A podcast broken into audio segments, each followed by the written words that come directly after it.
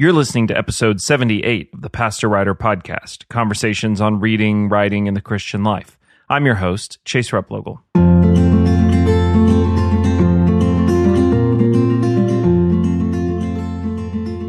I'm joined on the podcast today by author Frank Viola. I first picked up Frank's book, Pagan Christianity, and it characterizes so much of his writing big, bold ideas that challenge you to rethink categories that you may have formed years ago. I talked to Frank specifically about that. How do you know when you have one of those big ideas, and how do you find the courage to write into those ideas?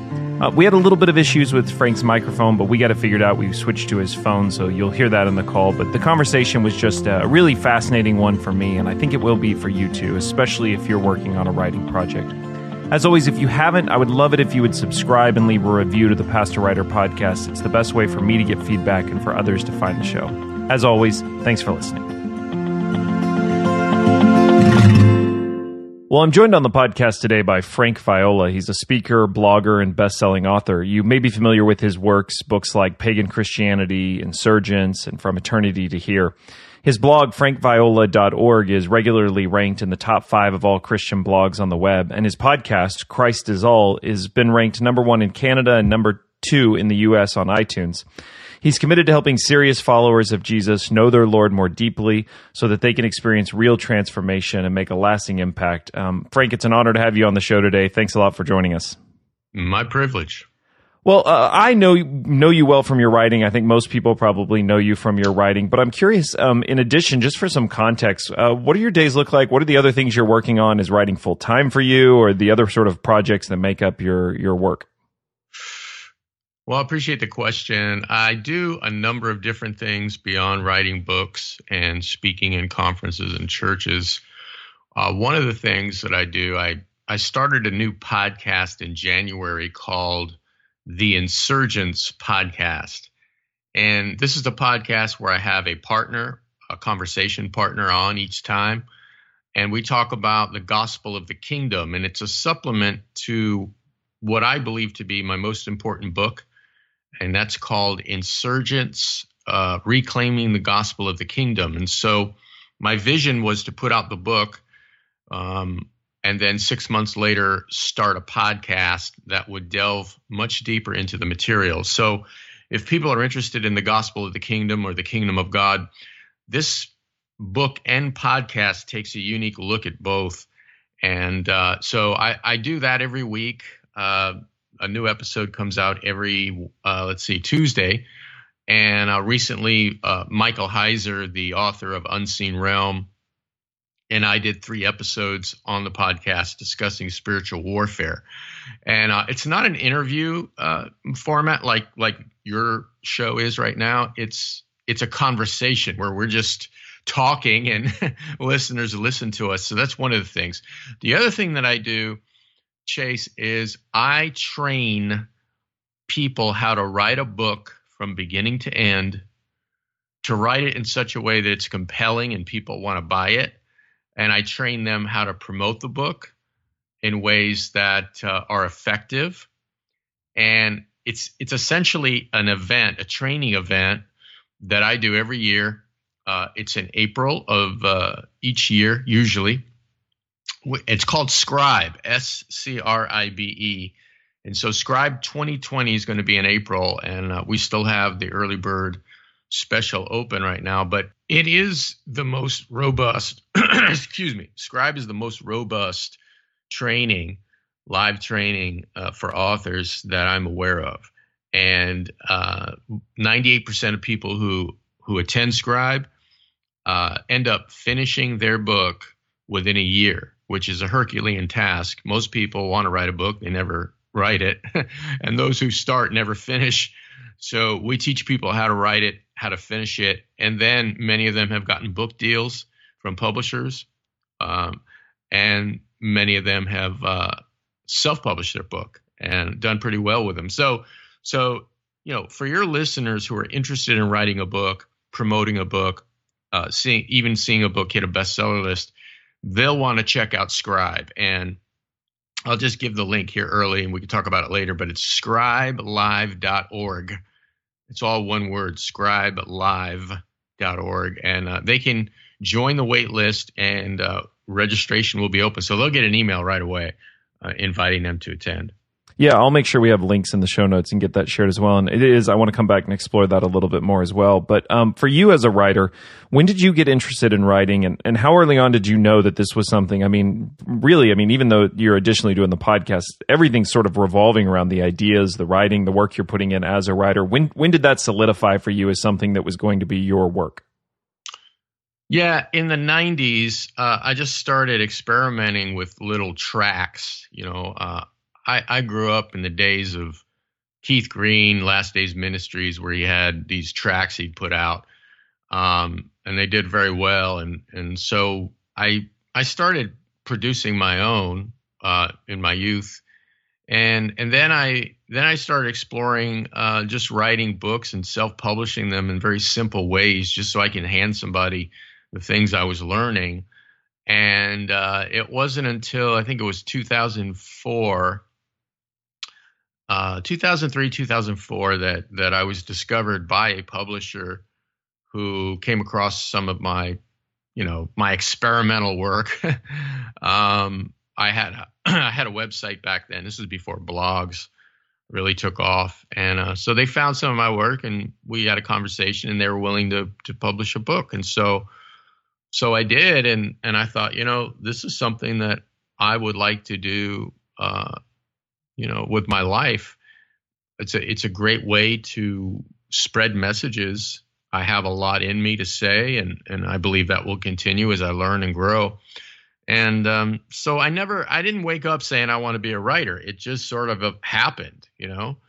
And um, that that publishing deal opened up a door for me to write other books and for other publishers to take notice and and want to get in on uh, producing um, my work and distributing it, distributing it.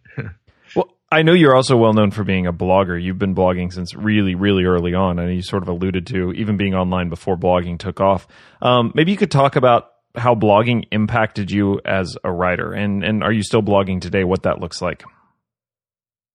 Yes, uh, I am still blogging today. I produce one article uh, typically, typically one article a week or blog post on my blog, frankviola.org. And I started blogging in 2008. Now, before that, I had a website, but I, I'm really, um, I made a mistake because way back in like 2001, when blogs just got started, uh, I had a friend who was telling me, "Man, Frank, you need to start blogging." And I, you know, I'm I'm I have no idea what a blog is. And he says, "Yeah, you just you just write articles and you put it on this this thing called a blog, and people find it online and they comment." And I was so stupid, Chase. I I just I just said, oh, "I don't have time." And um, usually, when we say I don't have time, it just means it's not important enough to me because we all make time for what's important, right? So, anyway, in 2008, I decided to blog mainly because I saw uh, some of my friends doing it and they were succeeding at getting people to read their work. When I started, uh, I was writing a lot, five times in a week, uh, five days a week, and then I ratcheted back to three times and then as time went on, the audience got larger two times. And now I do one article a week generally. And it has impacted my writing tremendously for a number of reasons. One, you're practicing. And the more you write, the better you get. Uh, two, you get feedback. I have comments open on my blog. So that means that I can write an article and people can respond and I can assess the feedback, which makes me a better writer because I know what people are wanting, uh, how they're responding, helps me to zero in on the needs, solve the problems, etc. And I have a few books actually that are a compilation of some blog posts that I wrote. I just expanded the uh, posts and refined them and turn them into a book. So, for every author out there, um, blogging is, uh, to my mind, essential. And uh, I have a course um, called the Buzz Seminar, people can find it at thebuzzseminar.com, which actually trains you how to start a blog and how to build an audience and be successful and even monetize the blog. Because once you get uh, an audience large enough, you can actually monetize the blog and earn income from your writing. And um, just like people do that with podcasts, as I'm sure you're aware, you know, large podcasts, they, they're able to earn income from it. So, so yes, uh, blogging is essential. It's, it's tremendously influenced my role as a writer, as an author, and it's helped me to let people know about the upcoming books that I'm working on and give them previews of the content, get feedback, et cetera, et cetera. Well, when I think about your writing, uh, I think the first book I was introduced to was Pagan Christianity, and and one of the ways that I would characterize your writing is um, you you come through with these sort of like bold ideas, or maybe the right way of thinking about it is you say things that sort of break the categories that people often have. Uh, I think that's true in, in so much of your writing. And I'm curious where that came from. Um, is that something that's just like a personality trait for you, or, or where does that uh, where does that ability to like put out big ideas and to say things that are sort of category shaping? Where did that form in you as a writer in your thinking? Wow, that's a interesting question, isn't it? Well, or know, maybe I you would, write. or maybe you would, uh, you would categorize your writing in a different way. So feel free. That's fine too. No, you're correct. No, you're correct. I mean, I'm definitely an iconoclast, uh, provocateur, uh, as someone who is constantly pushing against the status quo. The thing is, I have never set out to write a controversial book. You know, I, I don't scratch my head and say, hmm, how can I make people upset today? Uh, let's see, I can write this book, and that'll really tick some people off. Uh, that's not in my personality at all. In fact, I don't I don't like being controversial um, and I try not to be. But I am someone who had an encounter with the Lord Jesus at a young age, and it put me on a journey where I wanted to know Him better. And, and Chase, I'm still on that journey, man. I mean, I'm still, I'm still learning to know the Lord better.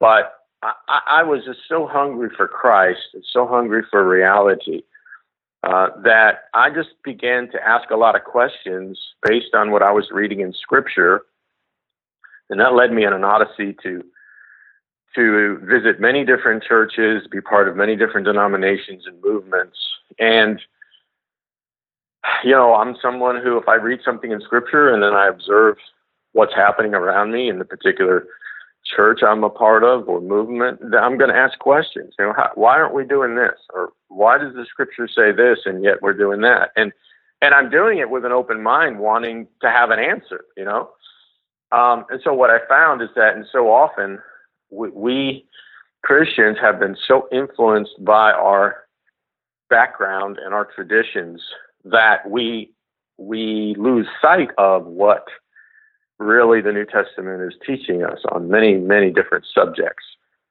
And um, so that is that is sort of the impetus, the drive, you know. Uh, and then another layer to that is um, there's always a problem attached to it. And so I'm a, a problem solver by nature. And so I, I look for the solution in my own life. How can I how can I solve the problem in my own life? Um, and then once I you know find a solution, um, the times I have discovered solutions to the problems, then I feel like I can share this with other people because other people have the same problem, right? And so that's why I write books. You know, my books are all of them meet a need that somebody has, but it's a need I first had, and uh, and so so that would the the best way for me to answer your question. Uh, again, I don't I don't like to be controversial, but I do think that we have been influenced in current Christianity to where the gospel, the message of the gospel, has been so watered down and diluted. And I think this is why, when we look at the Christian landscape today, uh, Christians are just so ineffective. Uh, by and large, I'm speaking of, about all of us, you know the church, quote unquote, is just so ineffective in making an impact on the world. and impacting people who are in the world. And so I talk a lot about legalism, uh, and I talk a lot about libertinism, which is basically the you know the lukewarmness that we find in Christian circles. And so you know most Christians either fall off one side or the other. They're either legalistic, self-righteous, and performance-driven, or they're they're no different than the people in the world. They just you know they're under grace, quote unquote. So so that's a lot of what I write about, and um, you know pushing against the status quo can and and has you know uh, gotten people in trouble, and, and I'm well aware of that. And you know, I've counted the cost. I'm going to follow the Lord no matter what. So there you go. yeah, no, I think that's really helpful, and and you know, I think there's can be a big difference between being controversial and just believing in some idea, you know, that is different, as you're saying, than the status quo. And one of the things I wrestle with sometimes as a writer is, um, you know, we all know just because we have an idea doesn't mean that it's worth writing about. like there's some sort of process by which an idea gets evaluated and tested out in our own life, and we come to sort of build that confidence in this is something that needs to be said. Um, how do you know when you have one of these big ideas that's worth? I mean, I think about the insurgents work. You know, you've said it's some of your most important. Um, it's not just a book; it's months of podcasts and conversations. I mean, clearly something you've been thinking about for a long time time. How do you know when you have a hold of one of those ideas that's you know for you five years worth of work and worth of your time and energy worth of an investment? Well, you know, the Insurgents book um, grew out of messages I delivered on the gospel of the kingdom, and basically, what what what happens with me is I become so burdened with an idea uh, concept, revelation, you know, insight, or whatever you want to call it, I become so heavily burdened with it that I have to release it. You know, it, it, if I'm gonna if I'm gonna uh, be at peace, I got to get it out of myself. Uh, especially you know when it's impacted my own life. Right? If if it's changed my own life, then then I feel like it's selfish to keep it to myself. So when I have burdens like that that are just so strong and I, I, I can't, you know, I can't keep it to me. Um, that's when I write a book to get it out, to get it out of me on the one hand, and the, and to get it into the hands of other people so that they can be helped and so that they can benefit. And that's really that's really it. I mean, I have a lot of other ideas um, that could be books, but you know, at this point, they're just stewing, you know, and simmering. They're not, they, haven't come to the boiling point. so I, I have no Im- impetus or impulse or motivation to to write it. You know, I mean, maybe I will in the future. Um, so that really would be the answer to your question from my standpoint. Yeah, I think this is one of those topics that doesn't get talked enough about in the craft of writing is how how to know when an idea is ready. You know, when when when you've thought about it enough, when it's, you know, as you say, it's boiling hot enough, when when the thing is ready for you to sit down and actually write. Um, are there a part of that for me is other writers that have shaped me or that motivate me or inspire me. Are there writers that have impacted you as you're uh, developing your own writing? You know, writers that have maybe shaped this boldness in you, but also just your interest, the craft of writing itself? Well, the people who have influenced me, they're all dead. so, um, I mean, they're really not dead; they're with the Lord. But somebody named Frank Laubach was was a person who influenced me greatly. Watchman Nee was a, a per, not all of his work, but some of his work. Um, T. Austin Sparks was another one, and these were people who had a a very close walk with Jesus Christ, uh, an uncommon walk with Jesus Christ, and had incredible insight into the central purpose that is on God's heart. A.W. Tozer is another one.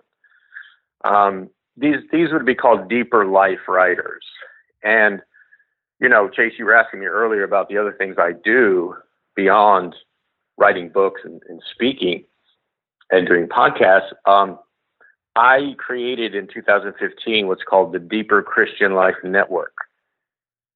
And, you know, your listeners can just look up the Deeper Christian Life Network. Uh, I think it's the deeperchristianlifenetwork.com. How, how simple is that? And they can see what, what it is. And it's an, it's an online network for people who are interested in the deeper things of God who want to, who want to get my best work on that subject being influenced by the people I mentioned, and also uh, connect with each other. And we have a yearly conference every year. We come together in Orlando, Florida, not far from Disney World, and uh, we just spend four days together. And it's it's an incredible event. It's just unbelievable. In fact, the book Insurgents came out of the two, 2017 Deeper Christian Life Conference. Uh, I delivered messages on the gospel of the kingdom. Chase, we had spontaneous baptisms as a result of some of those talks. I mean, people wanted to be baptized, and you know, we never it, there was no call for it. It just happened. It was incredible, and we used the uh, hotel pool. we took it over. We descended on the hotel pool. You know, like a hundred people, and these these individuals who were baptized gave a public testimony that they were renouncing the world system and surrendering their allegiance to Jesus of Nazareth, and it was just amazing. But that's so that's one of the other things I do, and and again, you know, these people sort of they lit the spark and uh, and started a fire in me that I've continued. Um, the other thing I do too that I didn't mention is I have a mastermind group. Uh, it's actually a mastermind gathering every year for pastors and for teachers in the body of Christ. It's very small. We have about nine people usually. Uh, in the past, we had more. We had up to 14. We spend three days together, and it's a true mastermind. And I, what I found, Chase, is that pastors are for the most part, clueless as to what a mastermind is. You know, they're used to going to the big pastor conferences and leadership conferences. And very rarely when they go to those things do they get a personal breakthrough in their ministry. You know, I mean, they get a lot of ideas, they get notebook full of concepts, but a personal breakthrough is what masterminds are all about. And because it's a close knit event, um, we we tailor make it based on the particular struggle in ministry each of the people who attend is having, and uh, I facilitate it and I'm involved in it. But if, if if your listeners, those who are in ministry, are interested in what a mastermind is, they can go to Ministry Mind. It's called Ministry Mind, so it's a mastermind for ministers. and I called it Ministry Mind, ministrymind.org ministrymind.org, and, and they can um, they can fill out the application. We've got two coming up next year, September and October 2020. And of course, for those of you who are listening to this in the year 2029, um, hopefully we're still doing Scribe and Ministry Mind, but uh, the dates, of course, will be different. So. you always have to say that kind of thing because we we just dated this podcast by using 2020. I do I do it quite frequently as well, so people will figure it out in the future. Well, yeah. I have a uh, I have a group of pastors that uh, that we do something sort of similar with. Uh, we do um, a lot of it online. We have a Slack and app where we do kind of real time chat, uh, monthly calls with one another, and a kind of mentor pastor who kind of helps with some coaching. And um, I've found it just incredibly valuable. And we've talked about on the podcast before too. Um, you know, I've invested in writing coaching and believe in sort of having. Uh, I think the I think the more of the writing you try to do in absolute isolation, the harder it is. And I'm really struck by, um, in addition to the writing that you're doing, all of these pockets of community that you're involved in. So every every idea you have, it seems like has formed around a community that supports it or is a part of it. And um, thinking about the work you do in coaching writers and teaching writers, the Scribe event, um, how valuable is coaching and mentoring and those relationships in the life of a writer? Maybe for you, but then also the writers you work with. Yeah, well, it's it's essential, and one of the great benefits of Scribe every year we do it is that um, the people who attend actually part of the part of the event is not only you know me just downloading everything I know about writing and publishing and um, hitting bestseller lists and all that, but it, they have they get in little groups and they help each other with their writing, and th- those little group events, the portion of the of, the event that would do that in, they are life changing. I mean, I, I can't describe to you. People can read the testimonials on the website, scribelive.org, but they, they're just changed by hearing from their peers. Um, and, and then the relationships continue, Chase, after the event. We have a closed Facebook group where we help each other with our writing and give feedback. And also, when someone comes out with a book, a new book, well, not only do we rejoice with them, but we help promote the book. So everybody's promoting each other's books, you know. But uh, you know, for myself, there there's a small group of people that I always give my manuscripts to before I send it off to the publisher to give me feedback. And for me, I always ask for critical feedback. You know, what's wrong with this? Where did you get lost? Um, what's your pushback questions? Um, you know what I mean? So so that helps me to anticipate how a reader may have trouble reading something I've written once it's published, but I want to I want to catch that beforehand and, and, and correct it. So yeah, it's it's important. It's important uh, to have you know people around you that support you, but will also refine you to be a better writer. And that, that's one of the things. What's one of the built-in assets of Scribe um, that we we put in there. Yeah, and that that combination of somebody who's been there and done it before, like you have, then the relationships around you, I think, can be really, really valuable. Um, as you're working with new writers, a lot of writers who maybe started on projects or stuck on projects, but they're kind of just getting into this. Um, what are the, some of the things you see er, young writers, early writers? So by young, I don't mean age wise, but just people new in the process. You see them worrying too much about. Yeah, there's a number of things. Um, one of them is the the imposter complex, um, which basically is that running narrative in our head saying, you know, you're fooling you're fooling yourself. You really can't do this. You're not right. Or you know, who are you kidding? And every writer, just about every writer, no matter how new or seasoned they are, uh, has to be able to dismantle that voice and push through. And usually that is the underlying reason for procrastination. It's fear, right? It's, it's, uh, I, you know, this is not going to be good enough. Or, um, I don't know what I'm doing. Or, or it's, well, if this does go out, people are going to criticize it. Um, so fear has to be dealt with, and we deal with that in Scribe. I, I give practical techniques on how to how to obliterate that fear. Uh, the other thing is for for new writers is just uh, the motivation to write, the inspiration to keep writing, the momentum. You know, momentum is important. And one of the things I tell writers, I'll, I'll give a little bit of this away, is that you, um, as a writer, can easily get stuck.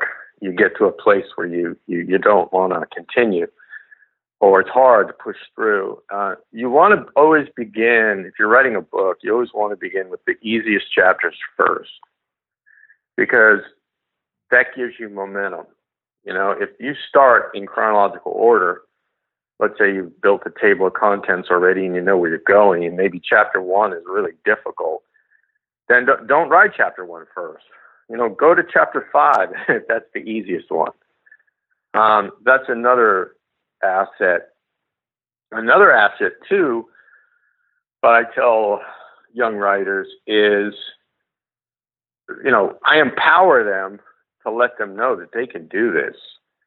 And with just a little bit of inspiration, um, they can keep it going. But but the other thing is, you know, if this is a book that you feel is going to help people, I mean, you really believe it's going to help people, and and and that's that's really the main impetus for writing is, hey, you know, this has helped me what I'm writing about, and I want other people to benefit.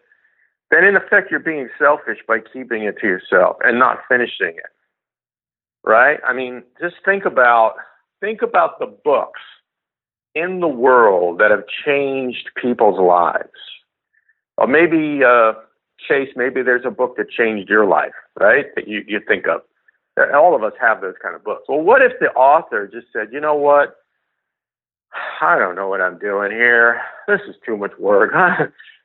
I'm fooling myself. Or, you know, I don't really want to put this out into the world uh, to take the, the time to write it because I might get criticized. And they didn't write the book.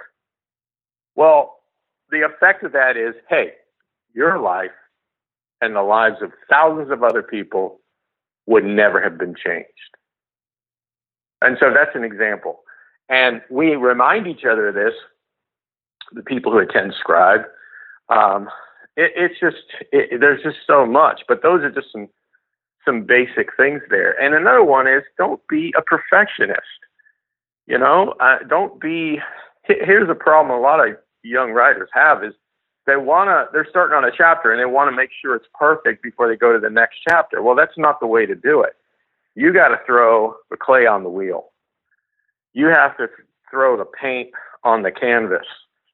And you just put it out there and you just keep going and then you go back and then you edit you know? You never you never uh, write and edit at the same time. That's a mistake. That will that will seize your brain and cause you to halt um, so this idea of it has to be perfect is is something that writers have to have to uh, dance with and overcome.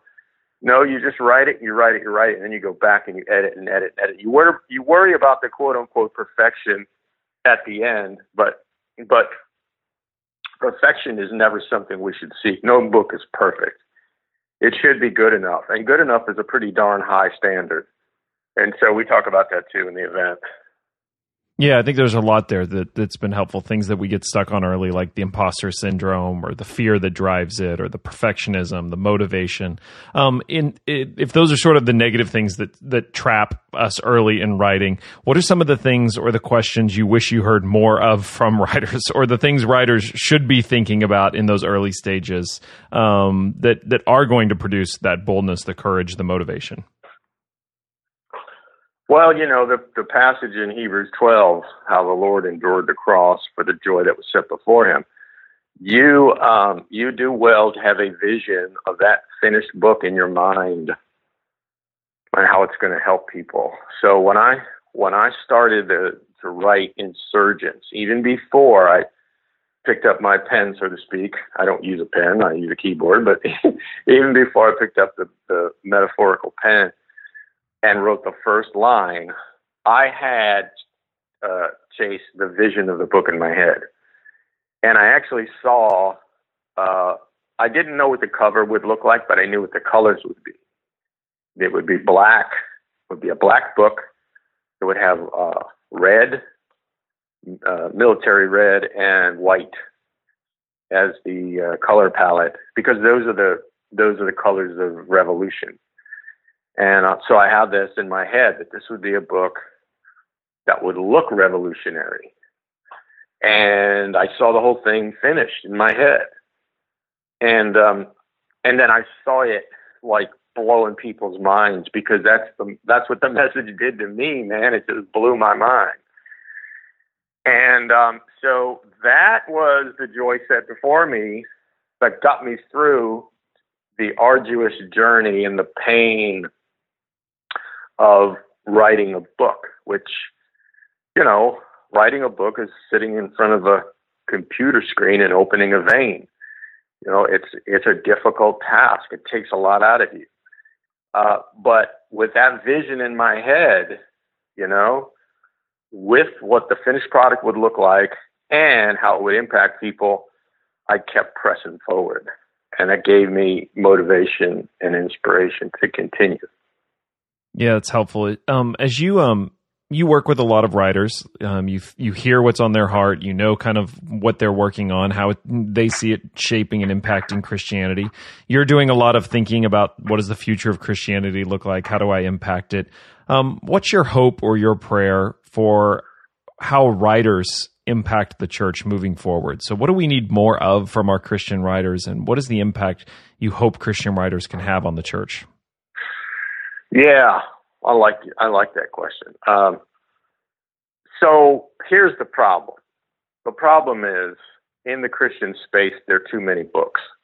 There are just too many books. Um, most of the books in the Christian space do not offer anything original. Uh, none of it is remarkable. Well, excuse me, few of it is, is, is uh, little little of it is remarkable. Now, remarkable means you know it's so compelling and so different that you can't help remark about it. You have to talk about it because it's so remarkable. It's it, it provokes you to speak on it. That's what that's what, by the way, causes books to sell and spread is hey, I read this book by Chase. You will not believe it. It just blew my mind, or it just touched touched me in a way no other book has, or few other books have. You have to read this. That's remarkable. okay. Um, most books are not remarkable. Most books are mediocre in the Christian space. Most books are regurgitations of what some other people have said. Um, and I'm not trying to be critical. I'm just being honest with how I see it. And um, you know, being in this business for so long, I it just it's just just a fact. And so, what writers need to know is number one, what is it that makes you a unique person in the Christian world? What unique message do you have? All right. Now I had a conversation. I, I do phone coaching too, Chase. I, I talk on the phone for like 45 minutes to authors, you know, who um, who want who want a consultation. And so I was talking to a gentleman the other day about this, and I asked him. I said, "All right, well, what is the unique message you have?" Uh, well, it's discipleship. And and my response to him was, "Well, what does that even mean? I mean, there's hundreds of books on discipleship." What is the remarkable message about discipleship that you have that no one else is saying? So, so that's that's number one. Is what what uh, what message do I have that that no one else is saying? Like when I wrote Insurgence, I can count on my hand the number of books on the gospel of the kingdom. Now, yeah, there's some books on the kingdom. There are many books on the kingdom, but I'm not talking about the kingdom. I'm talking about the gospel of the kingdom. You know, Jesus talked about it. Uh, it's in the book of Acts. What is the gospel of the kingdom? And so, because there were so few people writing about it, and I always, I always chase write the book that that I want to read, but that doesn't exist. So that would be another motivation. Going back to an earlier question of why write a book, um, I I always look for the book before I write it. Okay, has somebody else done this? You know, you mentioned pagan Christianity, which traces the origins of our Protestant church practices and where they came from. Has somebody already written that book? Well, the answer is no, not not in any way that's comprehensive and footnoted and documented. It, it just a book like that doesn't exist. And the book Insurgence, the way I came at it, it, it just doesn't exist. So I wrote it. So so that's the first thing. The second thing is everyone who wants to write a book should have, by experience, a solution to somebody's need or problem that, that they've sorted out in their own life. Okay? So like um, I, I give I'll give you an example from the secular world, all right? So I was watching YouTube and there's uh there's this whole I don't know. You know how it is. You get you, you're re- you're reading something and something comes up on YouTube and and on the right panel, like it has all these other crazy different videos that have nothing to do with what you're talking about or maybe slightly related. Yeah, sure. So you might be you might be looking at something like you know um, you know how to how how to bless your wife on uh, her birthday. You know, okay, ideas to bless your wife on her birthday. And on the right hand column, you have all these different things. So one of them, I, I saw one, I, one of them was kind of interesting. Is how to get your ex girlfriend back, and I, or how to get your ex boyfriend back. And one of them had so many views. I'm like, what? What is that about? So, so I, so I clicked on. it. I looked at it, and for a few minutes. And here's uh, uh, an expert talking about how to get your ex boyfriend back or girlfriend back or whatever because they themselves had that problem. They found a solution. Now they're sharing that solution with other people and they're getting like 500,000 views on, on YouTube. Okay. Now, now, now that's a, just an example. Move it over to the Christian world. Move it over to an author. Okay. What solution has worked in your own life to solve a problem that other people have? Boom. That's what you should be writing about. And because so few authors do that, usually, Chase, when an author writes a book, it's because the subject excites them and they think it's interesting and they like it, but it doesn't really solve a problem, right? And the, the real, what we need, in answer to your original question, is we need books but are remarkable in the Christian world and that solve people's problems in the Christian world by those who had the problem themselves and by God's grace and mercy found a solution for it. Yeah, I think that's helpful. So, and uh, and something I think each of us strives for that it's true. You know, what we're writing is not just an idea or a gimmick or a pitch, or but something we know, we've lived, we've experienced, and we write out of it. Um, I want to yes. make sure. I want to uh, go ahead. No, I, I just wanted to add that I will never eat the food from a chef who hasn't tasted his recipe first. And and that's the principle. you know, and it's not just writing about something you know about, it's it it's for the book to sell, right? It it has to be something that offers a solution that meets someone's need, you know, and and that's how uh, that's how I train authors to think. Uh, I want to make sure people get that opportunity to again just uh, be able to connect with you and the services you offer for writers. So one more time, give us the the URL, the best way for people to connect with you, uh, whether it's the Scribe event or your blog, or where would you like people to be able to keep track of what you're doing? Yes, well, everything that I offer is on frankviola.org. That's my blog, and they can find, like uh, for example, they can click on books in the top menu and they'll see all the books. If they click on store, I think it's store, it'll show all the different things that I offer, the events. Uh, scribe to scribelive.org. Um, we have the early bird right now, so I'd love love for people to sign up, and we'll give you an invitation to that. Uh, we have ministrymind.org for pastors and teachers, and then all the articles are on that blog, all the podcasts are on that blog. You know, that's sort of the hub of all the resources I put out with the specific intention of impacting people uh, to solve the problems that they have in the Christian life and that I have. I, I mean, I'm right now as we're talking, I'm I'm facing some new problems, and I'm, um, you know, finding solutions for from the Lord that one day will either turn into a book, an article, a course, or something. You know, uh, once I have uh, tested it in my own life and it's worked. So, uh, just to give you a little insight into the mind of of this one writer here of how I operate. Yeah, well, I appreciate it. I appreciate that honesty because uh, I think you're right. Like, some we live it first. Like, all of this writing flows out of what's real, what's honest, what God's actually doing in our lives, and and uh, I think that comes through in your writing, man. This is something you care deeply about, and for that, I'm I'm really thankful for it, and for the the courage to do it and say it, and the work you're doing. So, hopefully, uh, lots of listeners check out um, not just your writing, but also the the the courses and the uh, the events you offer for writers. I think this could be a real blessing. And Frank, just want to say thanks. Uh, thanks for great conversation, encouraging words, and all you do to support pastors and writers. Thank you, Chase. It's been a privilege to be on your show, man.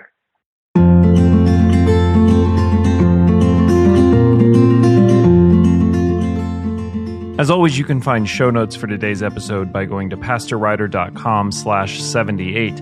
There you'll be able to find links to Frank's side as well as the Scribe event that we discussed and some of his books.